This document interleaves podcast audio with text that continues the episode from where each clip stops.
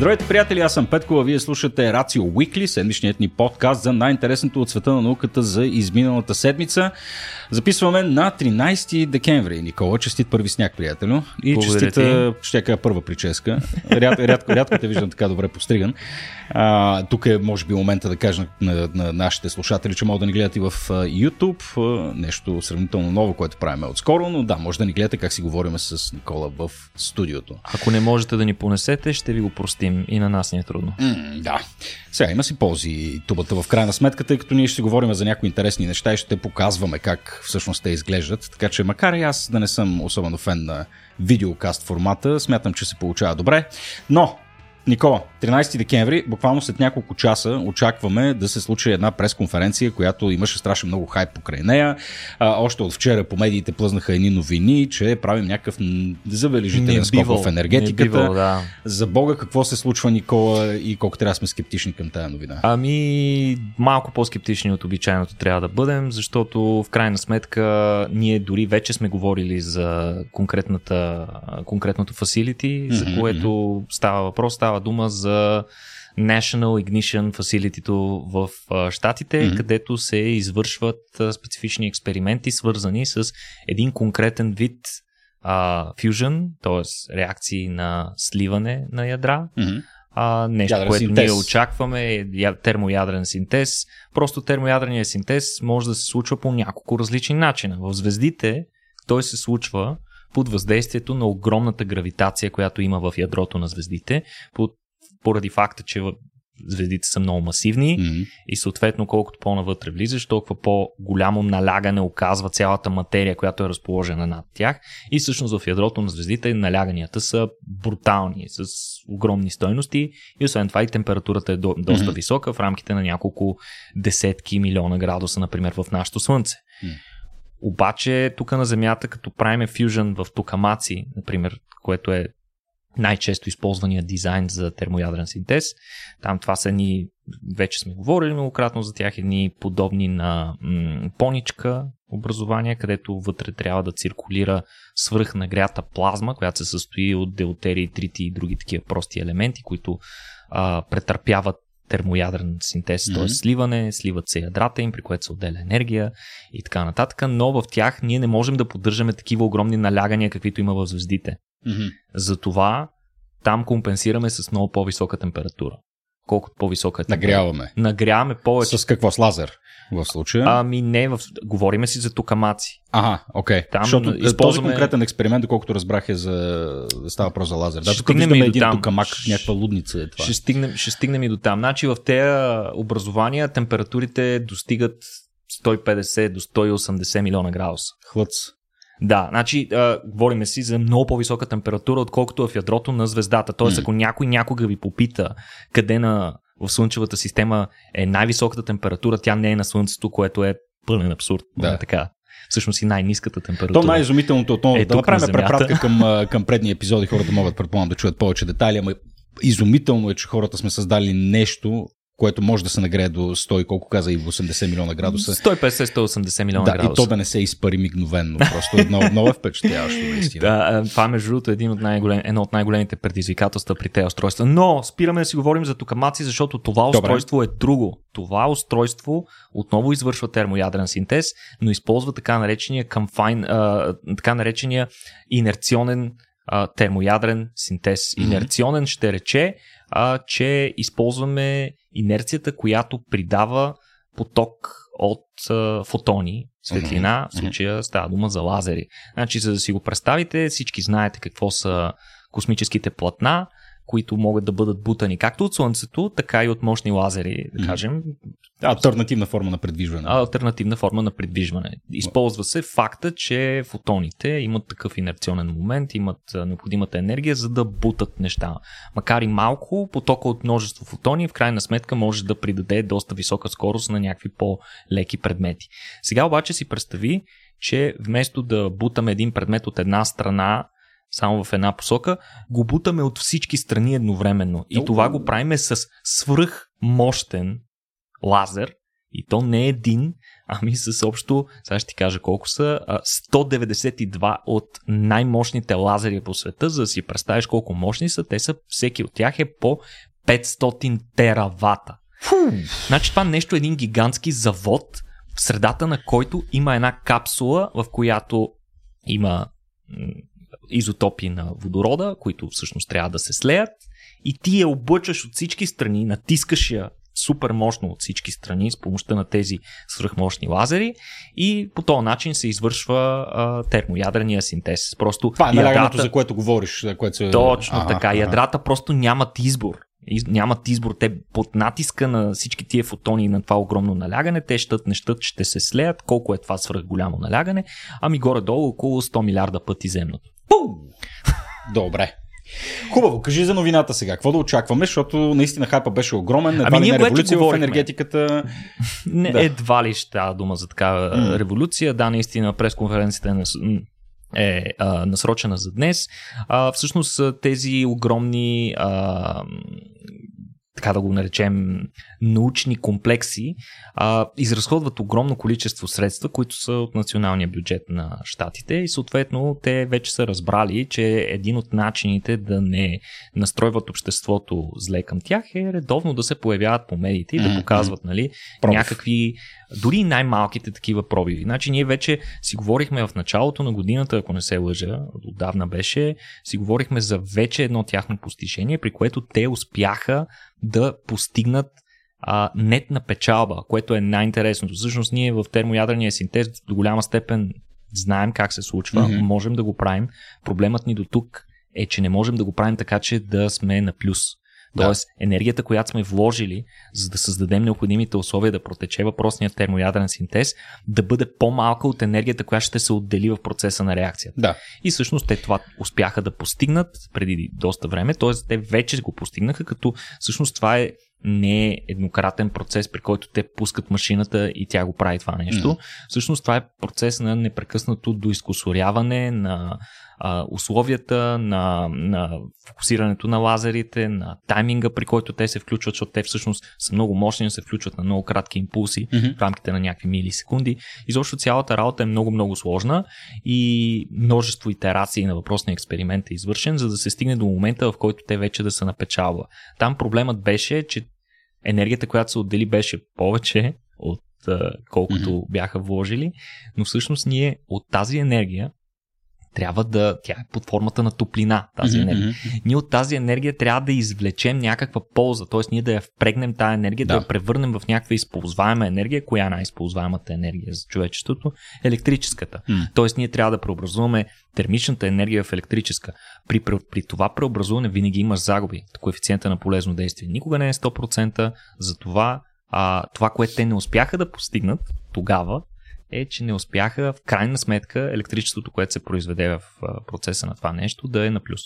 Да, и да, и да е достатъчно да компенсира всичките останали загуби по веригата. Да. Добре, ами... а, най-вероятно при процесите на допълнително апгрейдване и така нататък, те са успели да постигнат още по-добър резултат. Ще да. разберем колко по-добър, но аз лично не очаквам нещо фундаментално. В смисъл, със сигурност ще има някакво подобрение в рамките mm-hmm. на дори няколко десетки процента.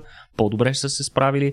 Вероятно вече ще се удреме в гърдите. Да, да, mm-hmm. разбрахме го фюжена, но сме много далече от истината. В смисъл, дори да са успели да го направят това нещо, за да се направи някаква форма на електроцентрала, която да работи по този начин, със сигурност ще са необходими Десетилетия. години, а десетилетия. Десетилетия. Да, тук си говорим за експериментална постановка, за така наречения proof of concept, да, при който, да, аз... постигнали са малко по-добър резултат, но трябва да сме внимателни в Аз съм много силно хайпа. скептичен. Много силно скептичен съм, Петко, mm. особено когато става дума за да се използва това нещо в някакви а, индустриални мащаби. Mm. А, според мен на този етап поне аз лично не виждам тази перспектива далеч повече перспектива има в а, токамаците и конкретно в експерименталния термоядрен реактор в а, Франция, както и множеството други експериментални термоядрени реактори на различни частни компании, които се опитват също да постигнат пробив.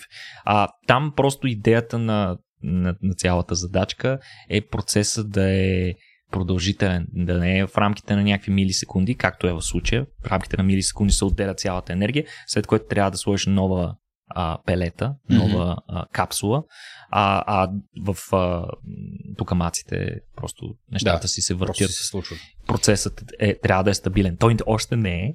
М. Всъщност, между другото, един от най-добрите тукамаци в момента, работещи е в Китай. М. Мислиш, И за него сме си говорили. Така нареченото китайско слънце. А, Да. най-големите резултати а, и най-добрите резултати в момента, особено а, в, а, по отношение на стабилност на плазмата, така наречения плазма а, са постигнати там в Да. рамките на няколко стотин секунди. Помислих, че ще кажеш, че най-добрият 120 токамак е милиона в градуса. бан, примерно, или нещо такова. Уви. Много ми се иска, Петко. някой ден, Никола, някой ден. Много ми се иска. Добре. Искам едно малко тук маче. Подхождаме с скептицизъм, тако виж са ни изненадали в 3 часа, но пък... Айде да м, видим. Да Айде да видим. видим. Аз съм готов да се Поднесеш посипя, дълбоките си да се посипя с пепел. Айде, наживо. на, на. Добре, хубаво. Минаваме към Космос Никола. Бяхме всичките скептични към мисията Артемида също. Имахме страшно много надежди, а, но тя завърши успешно. Завърши успешно Какво и стана? да, всъщност е, огромна радост на всички е, космически ентусиасти, както и разбира се на екипите на НАСА, които сигурен съм, че до последно са треперили дали ще се справи добре М. техния апарат, макар че нали, на всички пресконференции бяха много хладнокръвни и с такива «А, как, нали, всичко толкова сме го тествали, няма да има проблем. Няколко пъти дори имахме а, тежки изказвания от страна на ръководни кадри на НАСА, които а, използваха много тежки думи от сорта на безупречно представяне, уникално, безгрешно и така нататък. Всъщност не беше така. Имаше си съответно косури, които те ще доискусурят при следващите мгм. мисии, но за нас това беше много важна мисия. Много беше важно да се покаже, че те са все още способни а, да управляват и, и, и менажират подобни а, мисии и че всъщност в ракетата SLS има някакъв сериозен потенциал, който да бъде използван през следващите години. Иначе, както всички бяхме свидетели, на 11 т.е. онзи ден, в неделя, а, на 11 а, ракетата, аз пък ракетата, космическият апарат Орион, който беше изведен на борда на ракетата SLS, успя да кацне във вода, т.е. приводни се и след мисия продължила 25 дни, 10 часа, 54 минути и 50 секунди, успя да завърши мисията успешно, а, което нали, беше, нали, както казахме, огромен пробив. Наистина всички много се радвахме. Като всичко е по график, в смисъл заковали са го. До, всичко, до всичко, 50 всичко, пр- всичко премина абсолютно по график, както бе очаквано. А, може да минем накратко през различните стъпки, защото беше доста интересно. Значи вече няколко няколко от предаванията ни, предишните подкасти отразявахме важни чекпоинтове от мисията, важни а, етапи от а, нейното осъществяване, а, но а, както предполагам сте забелязали, а, мисията и конкретно космическия апарат Артемис успя да извърши всички необходими маневри по пътя си, успешно успя а, да направи страхотни снимки на лунната повърхност при близките си прелитания около нея, а, освен това и на някои кратери, на които нямахме толкова детайлни снимки до сега. Имаше снимка, която между другото до сега не бяхме виждали на Луната в далечина и на Земята още по-отдалеч. Което Виждали беше... сме, виждали сме подобни снимки от мисиите Аполо, Мгм. както от, от м, модулите, които остават в орбита около. Луната. Както знаеш, а, мисиите Аполо се състоят от три модула. Имаш приземяем модул, имаш и пилотиран модул, където Да. винаги остава един човек. И отгоре а, имаше много. и- Има страхотни снимки, които са правени, но а, не и с а, съвременни камери, нали, а, от подобен апарат, а, какъвто сега имахме възможност да изпратим там. Така че имаше, да, страхотни, много сантиментални снимки, по кои, които се вижда а, Земята с размера, какъвто виждаме Луната от тук. А, иначе успя да влезе, между другото, апарата в а, така наречената далечна ретроградна лунна орбита, която е много интересна, няма нищо общо с ретроградния Меркурий, или поне има доста малко, М. там просто защото а, специфичната орбита предразполага а, от наша гледна точка апаратът да се движи по посока обратна на движението на Луната от време на време. А, много е интересно това с ретроградната лунна орбита. Който са му интересни луни орбити, ще включим в описанието на този подкаст един страхотен а, клип от YouTube на така известният космически ютубър Скот Манли, който много готино а, демонстрира какво представлява тази лунна орбита и дори извърши няколко симулации, за да ни покаже как се случва тя, така че може да погледнете там. Какви последователности а, на действие премина а, космическия кораб Орион в подготовката си за кацане и вече в последствие в процеса на кацане. Значи първо а, Орион при приближаването си до Земята извърши лека коригираща маневра, за която той пусна за кратко време своите основни двигатели. Тази маневра се извършва за, за да се гарантира, че космическият апарат ще падне в правилния момент на желаното място в Тихия океан. Къде падна той? Това се случи. Целта беше а, в а, западно от а, Баха, Калифорния, което всъщност, в интерес на истината, а, не беше казано на повечето места, където се отрази новината, но това всъщност е резервната локация, защото основната локация, която е близо до крайбрежието на Сан Диего, а, е имало много лоша прогноза за времето там, с mm. доста високи вълни, което е наложило да се а, премине на альтернативната локация, която е и доста по-живописна, ако трябва да кажем. Хората, които си падат по гмуркане, Баха, Калифорния е топ място, но гледайте да не го правите, докато падат капсули от небето. А иначе, а, следващата стъпка при приближаването си вече а, в близост до земната атмосфера апаратът Orion се отърва от европейския сервизен модул, този, тази част от апарата, която съдържаше както всички системи за добив на електроенергия, говорим си mm. за соларните панели, така и всички двигателни а, системи Фух, на борда. Така най-важно. че, да, всъщност. И най-тежкото. Разбира се, да. вече няма нужда от това нещо. Отървава се около 20 минути преди навлизането в земната атмосфера се случва това, а съответно европейският сервизен модул, за съжаление, няма да се върне невредим на Земята. Mm. Напротив, той ще влезе в такава остра а, траектория ще навлезе и ще изгори в а, земната атмосфера, някъде отново над Тихия океан. Тези изгарания могат да се наблюдават с просто око, предполагам. Не? Нали? Ами да, стига да знаеш къде да гледаш, да си да. на подходящото място и Фуф, така нататък. Той си изглежда като падаща звезда. Ами да, точно така. Да. Особено през деня. Това е много интересно mm. да видиш и през деня подобно нещо. Mm. А, а, иначе в последствие капсулата Orion, вече е свободна от европейския космически европейския сервизен модул, извърши още една последна маневра, просто за да се извърти и да се обърне по правилния да. начин към земната атмосфера. Кой е правилният начин? Разбира се, с топлинния щит към да. атмосферата, като трябва, разбира се, и по точно определен ъгъл, след което а, започна навлизането в земната атмосфера. И всичко това се случва автоматично, защото вътре всъщност имаме само дъмите, нали? едни, едни кукли, торсове, които, които пътуват, така че тества се, тества се доколко тия системи ще работят автоматично. Любопитно е при пилотирания полет, дали със сигурност пак всичко ще е автоматично. Би трябвало, ако всичко е наред, би трябвало всичко да е автоматизирано, да. но разбира се, във всеки един момент хората на борда, разбира се, има главен командир на, на мисията, който е и, и пилот, може да изпълнява тази роля, така че той може да поеме, може да поеме ръчния контрол над мисията и съответно да я приземи по правилно правилния mm. начин.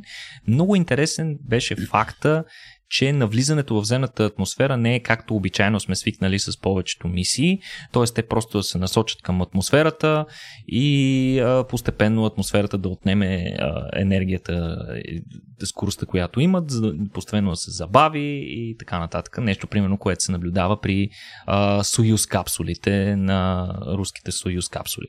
А, това обаче не може да се случи, просто защото мисията Артемис и конкретно а, космическия кораб Орион не идва от ниска земна орбита, mm-hmm. а идва от Луната.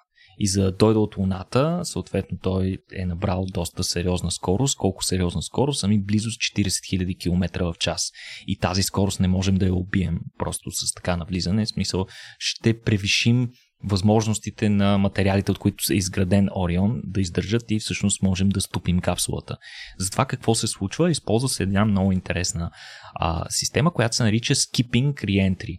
Skipping ще рече а, прескачащо навлизане. А, защо прескачащо? Ами защото се наблюдава а, една такава маневра, при която под определен ъгъл, както вече казахме, капсулата се насочва към а, Земята, навлиза в земната атмосфера, разбира се, започва да се нагрява много, да губи а, от скоростта си, се генерират а, пламъци, това всъщност не, са, не е огън, а е всъщност а, силно ионизиран въздух, плазма, плазма. която се образува около апарата. А, и интересното е, че ъгълът е направен така, че апаратът да отскочи а, като жабка в езеро. Като Точно така, като жабка в езеро. А, всъщност използва се възможността малко да намалим скоростта, после да отскочим, след което отново да се насочим надолу и така общо слизането се извършва на два пъти. На два пъти. Еди, да. Значи прави един скок, реално. Е, прави един Там. скок да. и след това вече отново навлиза mm. окончателно към, а, към земната атмосфера, при което се оптимално се убива скоростта и се намалява температурното нагряване върху капсулата. В пика, всъщност, капсулата си се движи 25 пъти скоростта на звука и натоварването всъщност е най-голямо при това първоначално навлизане преди подскока отново обратно в космоса. А, при това е, термощита, топлинния щит в долната част се нагрява до 2700 градуса, което е половината от температурата mm. на повърхността на Слънцето. И разбира се, както казахме, образува се една такава плазма около апарата. А, образуването на този на тази а, обвивка от плазма около капсулата предизвиква и така наречените blackout, т.е. не може да се комуникира с капсулата по време, на тези, да. по, по време на тези периоди, просто защото а, потока от плазма буквално екранира всякакви сигнали да влизат и излизат вътре в капсулата. Това във всеки спейс трилър е най-вълнуващия момент. Точно така. Това се случва между другото и когато има космонавти на борда, mm. това е ежедневно. А, интересното за топлинния щит е, че всъщност това е основната част на основната задача на мисията Артемис 1 е да бъде тестван въпросният топлинен щит. Той е направен от един материал, който се нарича Avcode. Той е развит и разработен от времето на Аполо, така че отново стъпваме на наследството на старите мисии, но е леко модифициран, съответно е а, леко подобрен. Идеята на този материал е, че той поема огромно количество енергия и се стапя, всъщност той е като една керамична плочка, mm-hmm която под въздействие на тази висока температура се стапя, но при това стапяне тя отнема и разсейва огромно количество от въпросната енергия, mm-hmm. за да може тази висока температура да не достигне до важните системи на борда и да не стопи корпуса. А, иначе, а, много е интересно, че след като вече навлиза към а, атмосферата, а, ще използват, а, се използват парашути, разбира се, за намаляването на скоростта по-нататък. Използват се 11 парашути, това го казахме преди това, ма защо са 11? Сега ще кажем защо са 11. Значи, три от тях, три от тези парашути а, се използват в ранните етапи на навлизане в атмосферата. Тяхната цел е просто да откъснат капака, под който се крият другите парашути. Ага за да го няма. Да. Идеята е да не седи леко отворен, докато се отделят парашути, защото всички остри елементи могат да повредят парашутите. И затова ние нямаме нужда от него. Буквално eject. Да. Но затова използваме три парашута, които си отиват заедно с въпросното нещо. Като, След... каза, като каза eject, една, една бърза скоба, има ли eject механизъм за екипажа? Не. Не, не. То и в тази фаза и да стане нещо и да има eject, ударъш е такъв, че... А, няма. Няма. Смисъл, okay, не, не е предвидено подобно Прецакат ли се нещата, ще се прецакат а, сериозно. След това имаш още два парашута, които се наричат дрог парашути. Те са направени от много здрава материя, но са много малки. Манички, изключително здрави. Е, те се използват в началото, когато темп... Е, скоростта е все още много висока, за да се използват основните парашути. Те допълнително намаляват е, скоростта и освен това опосредстват разгъването на следващите парашути. Да. Следващите три парашута, пък тяхната цел е точно да помогнат за правилното разпъване на основните парашути. Тоест имаш такава една последователност. Значи Първо имаш един, втори, после още три и накрая Точно така. основните, и, които са колко? Основните са три парашута, mm-hmm. ние всички ги видяхме, те са подобни на нормални парашути, които се използват mm. от парашутисти, но са разбира се много по-големи, с диаметър 35 метра. Те всеки. Са, всеки, да. И те са направени от найлон, Мисъл, нормален, а, Да. нормален материал, който се използва по принцип за парашути, защото е много лек и устойчив. А, но пък въжетата, с които се привързва към апарата, не са нормални въжета, те са от Корабни кевлар. въжета. От кевлар. Не, разбира се, да. Nice. Никакви, никакви жертви и никакви рискове, а, кога става дума за космическа Не е спестена програма. нито стотинка. След като падне в, а, във водата, а, ние го видяхме, това беше страхотен момент. Ето това, което виждаш между другото в момента, са М. тези дрог парашути, които леко намаляват скоростта и в последствие в един момент ще помогнат за отделянето на основните парашути, както и да е. А след като плесна в водата и вдигна така една вълна от а, водичка, всъщност това, малко след това а, с помощта на резервуари от течен хели, а, които са на борда, всъщност се раздуват пет големи шамандури. Те се разполагат в горната част на капсулата. Кое е горна и кое е долна част на капсулата, зависи как се е приземила тя. Ха! Защото всъщност капсулата, а, когато става дума за нейната неутрална плавателност, т.е. когато тя спре да се клатушка, тя може да застане в две стабилни позиции.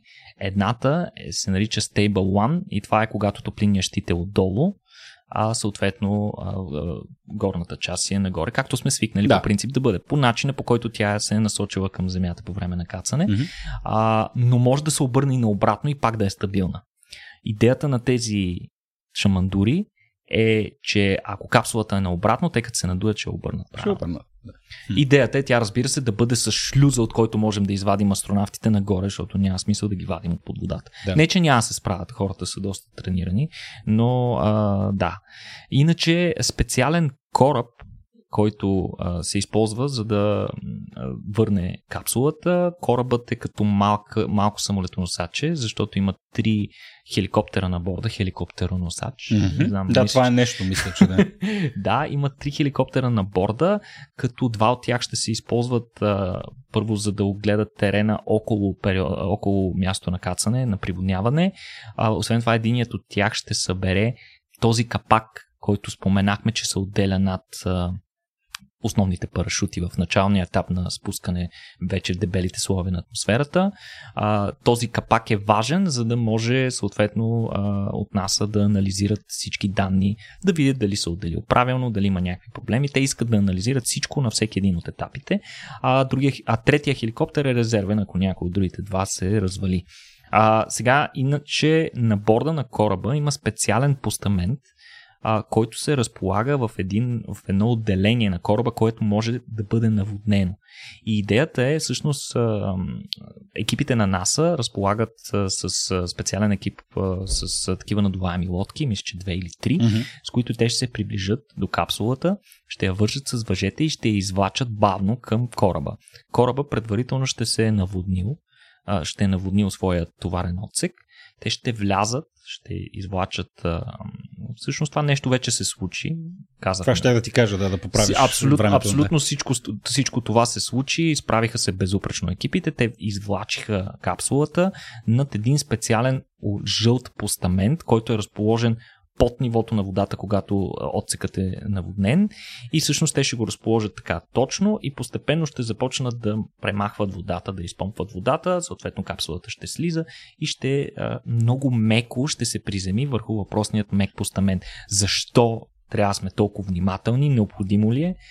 При пилотираните мисии едва ли, не ни трябва чак толкова внимателни да бъдем, но в случая ни трябва, за да не повредим и нарушим остатъците от топлинния щит, защото от нас искат допълнително да анализират как той е взаимодействал с високотемпературната температурната плазма, дали правилно се е стопил, дали има някакви слаби места, напуквания и така нататък. М. Неща, които са важни за следващите мисии, на които вече ще имаме живи хора на, на борда. Фантастично, фантастично, Никола. А, наистина, аз съм изключително доволен, че нямаше, нямаше някакви, някакви сериозни, сериозни проблеми с, с апарата, че като Proof of Concept се, се показа като нещо, което ще работи и НАСА най-накрая може да си, да си върне част от престижа. А сега преди, преди да продължим с, с останалите новини, които също се фокусират върху космос и върху някои други неща, две-три думи, Никола, както знаеш, покрай коледните празници има знам, една абсолютна лъжа и две абсолютни истини, с които трябва да се, трябва да се съобразяваме. Едната е, че ще изхарчим страшно много пари по време на коледа, другата е, че Исус Христос се е родил на 25 декември и третата е, че дядо Коледа не съществува. А, но да. всеки, разбира се, може да се избере коя е истината за него си. Във всеки случай всички ние трябва да се постараем да направим празника магически за нашите деца. А, така че ние от Рацио имаме страхотно предложение, имаме една страхотна коледна котия, която сме нарекли опознай физиката, пълна е с разкошни експерименти, имаме малка и голяма котия. Страхотен, страхотен подарък за всяко едно любопитно хлапе.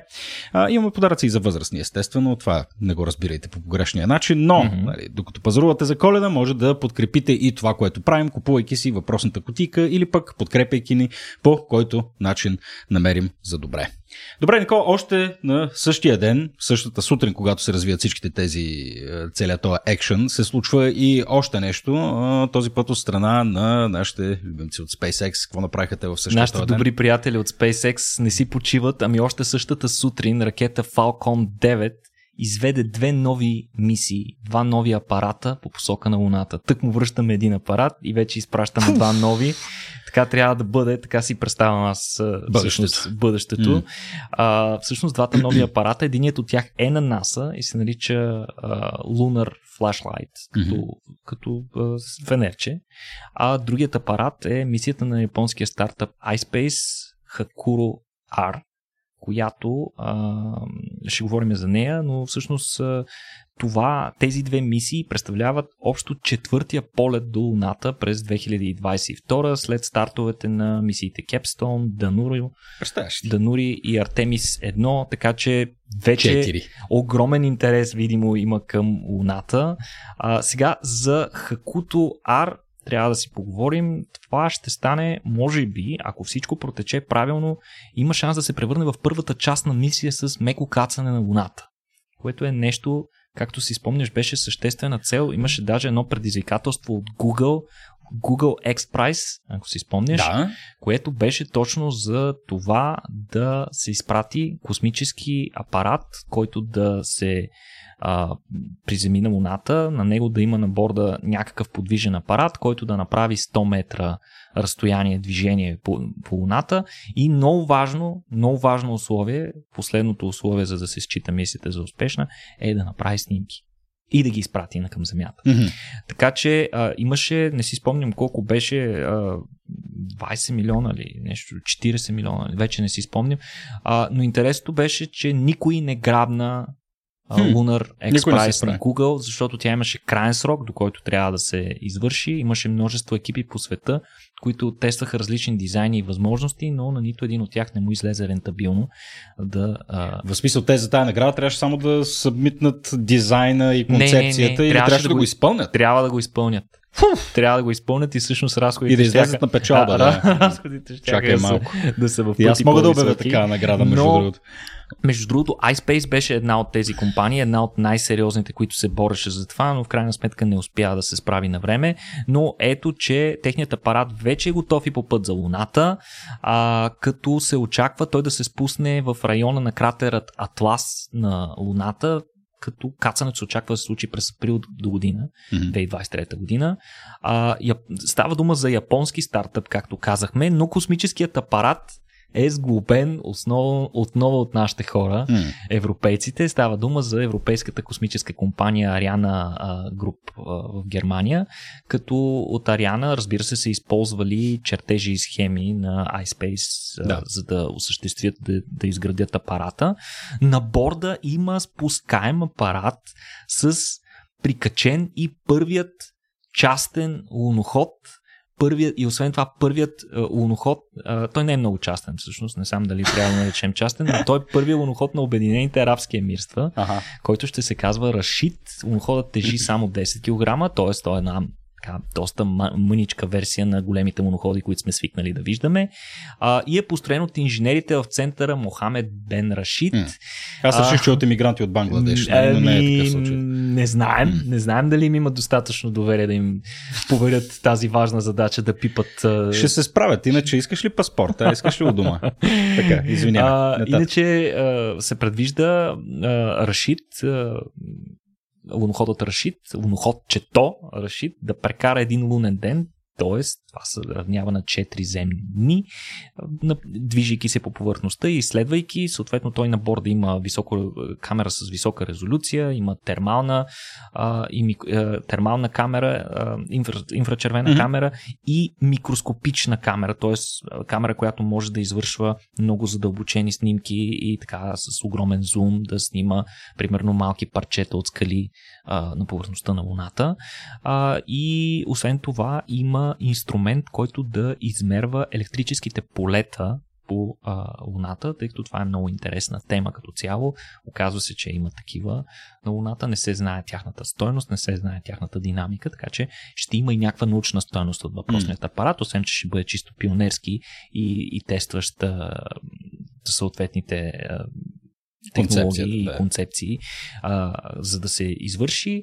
А, иначе следващата мисия, пък, а, която споменахме, тя е на NASA Lunar Flashlight, е подобна мисия на Capstone. Тя отново е купсат с размер две кутии за обувки, примерно една върху друга, а, като то ще изследва разпределението и състава на водния лед на Луната, на луната повърхност и в а, кратерите на Луната, като а, той между другото трябваше да лети на борда на SLS, хм. когато изстреляха капсулата Orion, но в последния момент се оказа, че а, екипите на Flashlight няма да се справят, няма да успеят да подготвят апарата. И При все всичките забавения на... Неговото място остана свободно, да. Да, еми, добре. Но ето, че той вече отново е на път към Луната, връщаме един и изпращаме два апарата. Това е Много а, начина по който трябва да се случват нещата. Добре, мен. Ясуко Маязава кой е Ясуко Маезава?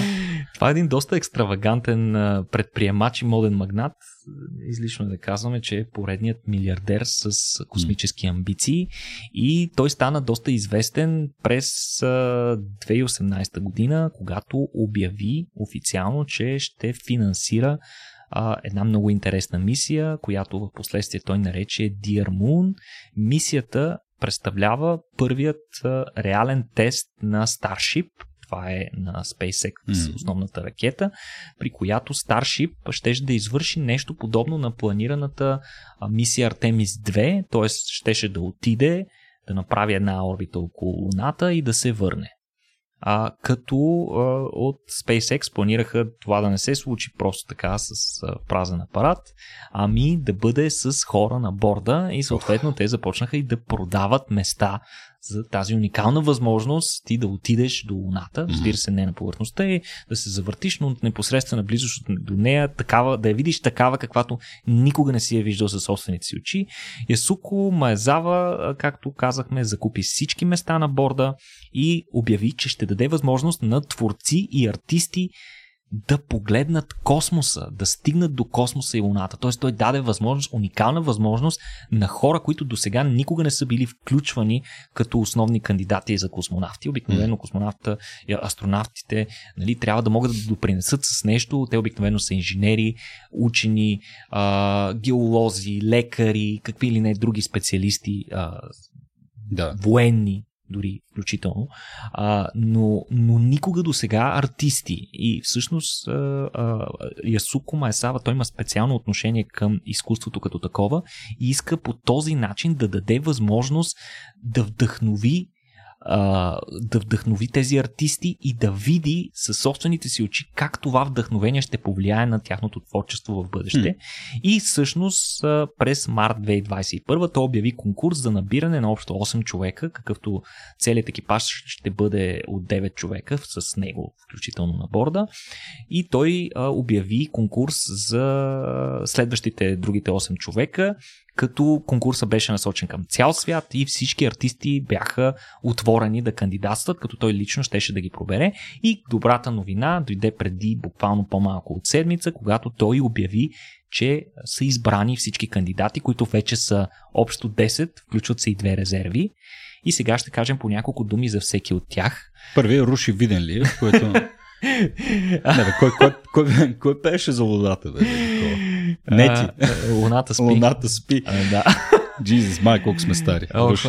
Ще да е много забавно, ако можеше да изпрати превод на, на, на, на този абсурден текст, който Луната до ден... спи, а някой плете Краде, краде птици, друг рисува очи. Да, просто много ми е интересно дали Супер. щеше да оцени творчеството и изкуството в този невероятен текст с участието на Луната. Хубавото на И абстрактното изкуство е, че всеки може да интерпретира както намира за Разбира добре. се, разбира се, не го поставям под никакво съмнение. Аз като един абсолютен а, илитерат по отношение на изкуство. Но пък крадец на птици. Да, сте Можеш птици, да не мога да се изказвам. Да, бе, да ги видим кои са тия първия артисти. И, и всъщност човека, който мен лично най-ме развълнува, че е избран, това е Тим Дот. Тим Дот е известен американски видеопродуцент, фотограф и музикант. Той е на 37 години, Наборче. толкова колкото сме и двамата. Е, че рожден ден, ме, Никола. Днес А, е да, си между рожденник. другото, да. точно днес съм и рожденник. 13 декември. Той е истинска сензация в YouTube. Той е един от най-интересните и популярни ютубъри по отношение на а, ютубъри с космическо съдържание и авторът на известният YouTube канал Everyday Astronaut. Да. Като... Той е колега, комуникатор на науката. Абсолютно. Неговото, м, а, неговото мото, мотото на неговия канал е Bring Space Down to, bring space down to Earth to Everyday People. Тоест, точно това, което и ние се а, стремим да обясним сложните концепции на астрономия, космическо инженерство, астронавтика на разбираем човешки език, така че хората да могат да го разберат. Той е много известен с това. И в интерес на истината, много любопитен факт е, че първото му видео в YouTube, с което той всъщност изгрява на тази нова медийна сцена, е вдъхновено именно от обявяването на мисията а, Dear Moon на, на SpaceX, като той в последствие дори... Се оказва участник в нея. Да, гад. да, например, всичко се върти около, около това. Изключително интересна е, е неговата съдба в този случай. А, дори той е присъствал на пресконференцията, където самият Илон Мъск обявява включването на Ясуко Маезава като основен спонсор на мисията и обявява всъщност неговите, а, неговата идея да изпрати а, хора на изкуството там. А, като, разбира се, а, със сигурност а, неговите способности да заснема и обяснява неща ще бъдат много полезни Супер. За, на, на една подобна мисия. Между другото, който не е следвал този канал, нека да провери. Между, той стана страшно а, любопитен и още по а, още по-интересен и популярен, а, говоря за Тим Дот, а, когато преди вече повече от половин година публикува едно клипче, което му е коствало две години и половина за Фу! подготовка, в което той прави един пълен разбор на всички руски ракетни двигатели. Клипчето Вау! е невероятно, който някога му е бил са му били интересни ракетните двигатели, как работят, може да проследи буквално иерархичната и еволюционна структура на руските двигатели. Много интересно клипчето, страхотно е, трябва, който който се интересува от ракетни двигатели, това е задължително нещо да го гледате. Сега по няколко думи и за другите, а, които Петко надявам се ти като по-близък с изкуството да познаваш. Следващият е Стив А, който е също от щатите на 45 години. Той е музикант и продуцент, като е два пъти номиниран за Грами. DJ, електронна музика. Точно така. М. Той освен това е и артист, моден дизайнер, предприемач, футурист, филантроп и всичко, което той реши да се самоопредели. Но разбира се, основното му занимание е музиката, електронната музика, като той държи рекорд на Гинес за най-мащабно турне на един музикант в рамките на една календарна година.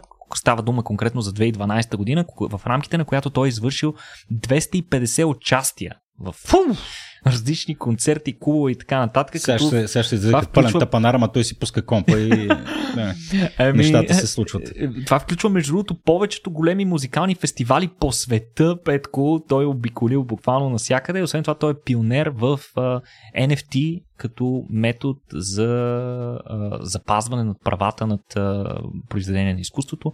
Супер! Следващият интересен... Кей-поп! Говориме се за кей-поп и това е. Чой Сунг Хуин, който е по-известен като Топ. Това е южнокорейски рапър и филмов актьор, който е едва на 35 години. Шаут-аут към моята племенница, между другото, която никога няма да чуе този подкаст, но тя е луда фенка на кей-поп. Да, между другото, доста хора в България все повече а, попадам на такива, които а, си падат много по кей-попа. Той дебютира в кей-поп бандата Big Bang, където е фронтмена, а, основният вокал.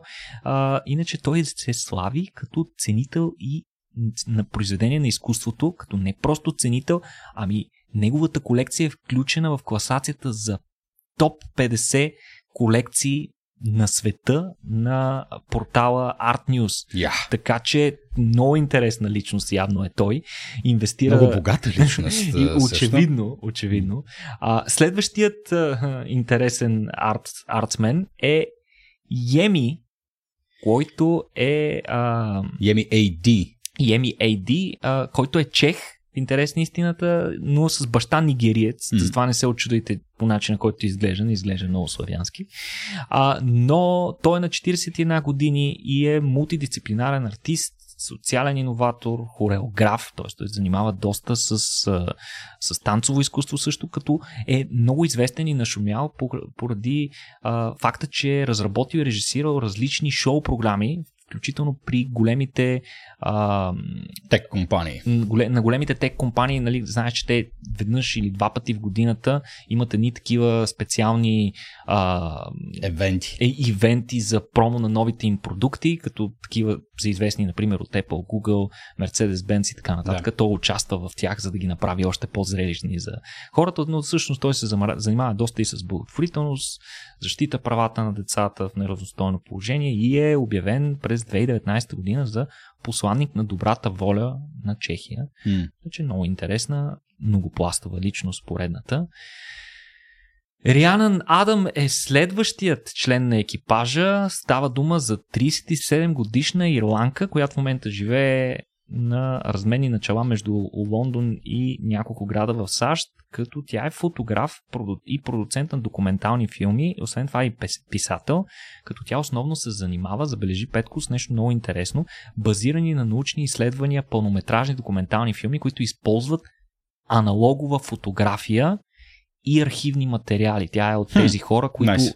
оцветяват стари архивни дан, кадри и така нататък и а, правят доста а, такива фотографски документалки, които понякога, специално тези историческите, са много сантиментални. Тя е носителка на множество награди, работи за Лемон, Телеграф, BBC, Чакай, York за нашия телеграф. Не. Що си паля камината, не? не, разбира Добре. се. The Telegraph. И а, следващият а, участник е Карим Илия, на 32 години. Той който градил ли е? Не се знае. Килия. И интересно дали ще изгради в космоса О, Боже, тази Господи. килия. Повече но... не се обаждам тук. Той е израснал в Близкия изток и в Азия и е фотограф, също и филмов продуцент, като той е забележима страхотна професия, Петко. По нея практикува доста често. Той е гид при а, плуване на, с, а, съвместно плуване с китове. Нали, знаеш, mm. някои хора ходят да. и, и плуват заедно с китовете и той толкова добре ги познава, че а, дори а, води групи в, и плуват заедно с китовете при бреговете на Исландия mm. и Хаваи. А, той се занимава с документалистика, разбира се, най-вече доста адванст е в а, подводните кадри. Заснема много интересни документални филми за подводните а, Чудеса. екосистеми ага. и същества, които ги обитават. Съответно, той доста се интересува от животни, интересни места по света от ледовете на Антарктика до избухващи вулкани. Също така природозащитник, застъпник на защитата на уязвими видове и екосистеми. Да. Общо ти какво свърши с живота си, Никола? Човек 45 държави, да, аз чувствам се доста нищожен на фона mm. на някои от тези хора и се радвам, разбира се, съответно виждаме, че изборът ти съвсем не е бил случайен. Човек е работил 45 държави, носител на множество награди, работил е за National Geographic, за BBC Earth и за много други известни а, компании mm. за документални кадри, документални филми, статии и така нататък.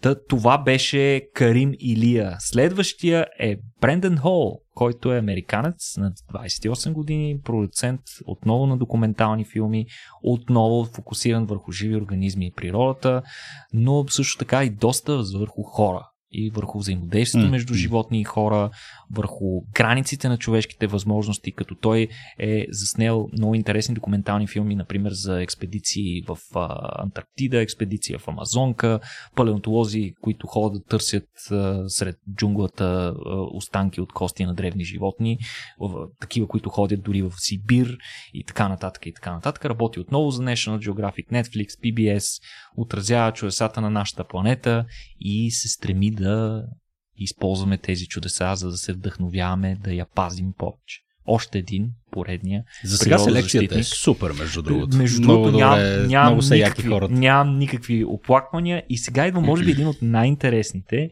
Я. И това е най-младият участник. Това е 12 годишния. Той не ще го. Дев Йоши, който е индиец. Интерес на истината, на 20 години, Найс. Но за тези 20 години, Боже, той прилича на 15. за тези 20 години, Петко, той има 17, почти 18 години трудов стаж. а, той е child uh. Той е професионален актьор още от дете. В момента се вживява и на инфлуенсър в социалните мрежи. А, той започва снимки на едва 3 годишна възраст с участие в различни телевизионни сериали, филми, музикални албуми, реклами mm. и така нататък. Като в момента е един от много известен в Индия а, покрай а, различни продукции на Боливуд, като най-вече играе в а, една поредица с а, супергерои, индийски супергерои, като той най-често е супергерой, поради тази причина той е и обект на подражание а, на много хора, особено на младите хора. И като казваме на много хора, има предвид на много хора. На смисъл, там много е просто... милиарди, милиони е, хора. да. да. Иначе президентът на Индия през 2019 година му връчва най-високия граждански орден, нещо като българската стара планина. М. А, Е, нашата е най-високият девалвирала. Е, Да, не, по едно време я слагаха в чипсове, се твърдеше. Както и да е. Иначе президента на Индия му е връчил най-високият орден, а, за, за, гра, който гражданин на Индия може да получи. А, това беше най-младият човек. А сега ще кажем някои думи и за двете резерви. М. Не знам дали стискат палци някой да се разболее от COVID, от другите. Надявам се не. Ти кой би си избрал да отпадне, между другото? Е, Кофти не, въпрос. доста кофти въпрос. Да. Според мен всичките са много интересни. Жалко, че няма да могат всички да отидат. М. Та двамата, двете резерви. Първият, първата резерва е американка на 33 години. Това е Кейтлин Фарингтън. Ако името ви звучи познато, то не е случайно. Кейтлин е любителка на зимните спортове от дете и е част от националният отбор по сноуборд на щатите, като през 2014 година на Олимпийските игри в Сочи печели златен медал. Ха. Какво се случва обаче с, с, с нея след това? След това, за съжаление, и откриват рач, рядко вродено заболяване на гръбначния стълб, М. което налага това тя да се откаже от спорта. Сега тя практикува фрирайд, сноуборд в отдалечени живописни местности, като заснема великолепно, великолепни, страхотни клипчета на това как тя се спуска в действената пудра някъде на стотици километри от най-близкото населено място. М. А, иначе, а, следващият, следващата резерва пък е Мюи. Мюи е, а, аз не знам, това е, разбира се, артистичният псевдоним, не знам какво е цялото име, но става дума за японска професионална танцорка и известен, световно известен хореограф. А, тя е едва на 25 години, но вече има множество награди в престижни конкурси, както в Азия, така и в Европа. Тя е инфлуенсър, като прави множество музикални видеа и има собствено танцово шоу в Токио, което е много известно и много популярно. Събира буквално хиляди, а, хиляди зрители. А, иначе а, не е ясно а, как ще протече точно подготовката им, не е ясно кога ще бъдат изстреляни, съответно Старшип все още не е извършил първия си орбитален полет, който чакаме с нетърпение, но ето, че вече екипажът е готов. М.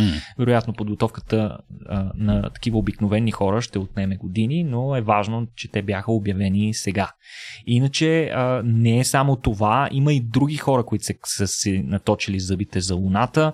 Още един милиардер Петко, това е Денис Тито, който Той запаз... не летя ли вече Денис Тито? Той не беше ли първия? Какво беше? Що ме е познато това име? не е ходил до Луната. Може, а, да, той до луната иска сега. може, и да, може и да не е. Ей, бе, Боже. Е, та той си запази място за себе си и жена си Акико през 2021, т.е. Да, през 2001 е летял около орбита на Земята, извинявай. Да, а, за, за този полет все още няма обявен график или екипаж, кога точно да се, ще се случи, докато този Dear Moon от SpaceX твърдят, че може да се случи най-рано до година. Я гледай ти. А, според мен, Денис Тито трябва побърза, защото е на 82.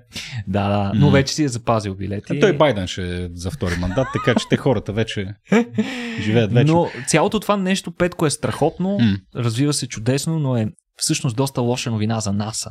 Я. Защото тези амбиции на SpaceX и обявяването на тези мисии, всъщност факта, че те продължават ангажимента си към мисията Dear Moon с такава настървеност, показва, че SpaceX доста активно разработват своите системи за животосподдържащи системи на борда на а, Starship. М. И всъщност в момента, в който се извърши този а, пилотен тест с граждани на борда, всъщност от НАСА ще са принудени да сертифицират Starship А, така. за транспортиране на хора. В момента, в който това стане, какво ще стане с капсулата Орион? Дали Еми. няма да стане излишна? Като не си конкурентен, това е положението. Никой не В знае. крайна сметка, да. В крайна сметка е здравословно. Страхотни новини, Никола. Днес се фокусирахме малко повече върху, върху космос и подходихме малко неконвенционално, но пък на мен ми беше много полезно да ги видя всичките тия артисти, не само защото са интересни хора, но и изкуството им със сигурност си заслужава. А, отново ми се ще да, да препратя хората и към нашия YouTube канал, за да могат да, да ги видят как изглеждат всичките тези хора. Иначе ние, разбира се, в бележките към този подкаст ще дадем съответните линкове, където може да си ги разгледате всичките тия хора и да научите повече детайли за мисиите, за които току-що си поговорихме. Ами, Никола, ударихме 50 и няколко минути, приятелю. Имаше още няколко интересни новини, които ги оставаме за следващия път. Да. Така че се надяваме и следващия път да, да се включите. Няма да е баш на живо, пак ще е с няколко, няколко дни преди това. Но ще се радваме да, да слушате нашия подкаст, да разказвате на ваши приятели и познати, да споделяте, да гледате, да лайквате, да се сабскрайбвате и всичко там каквото е необходимо, за да продължи нашата мисия да комуникираме наука в България. Има и други начини, по които може да ни подкрепите и всичко това е на сайта racio.bg наклона черта support. Благодаря ви, че бяхте с нас и днес. Благодаря ти и на теб, Никола, и ти желая много хубав рожден ден днес. Благодаря ти, Петко, и до скоро на нашите слушатели и вече зрители. Точно. До скоро.